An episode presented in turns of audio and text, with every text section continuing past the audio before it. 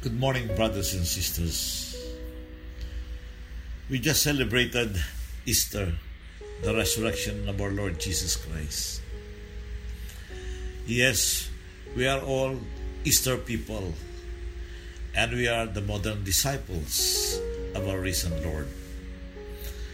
In Luke chapter 9, verse 23, Jesus said, If you wish to be a follower of mine, deny yourself, take up your cross each day, and follow me.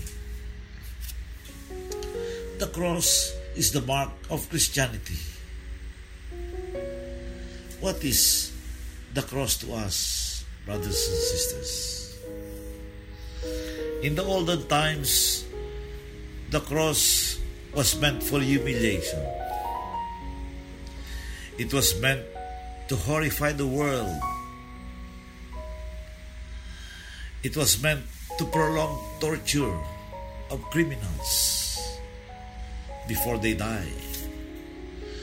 It was used by the powers that be. It was used by Caesar to show his power. But instead, the cross was used by God for salvation. Salvation of humanity. Yes, the cross was meant to jeer and mock our Lord Jesus. Instead, it glorified him. It was meant to be a judgment for criminals. But instead, it became our mercy. It was meant to stop a new Jewish movement, but it became a way of life. It was meant to punish the captives, but instead it unleashed freedom from sinfulness. It was meant to put Jesus to death, but instead it made his resurrection possible. It was meant to kill the enemy, but instead it became God's symbol of love and mercy. It was meant to be used for evil purpose, but instead it was used for good.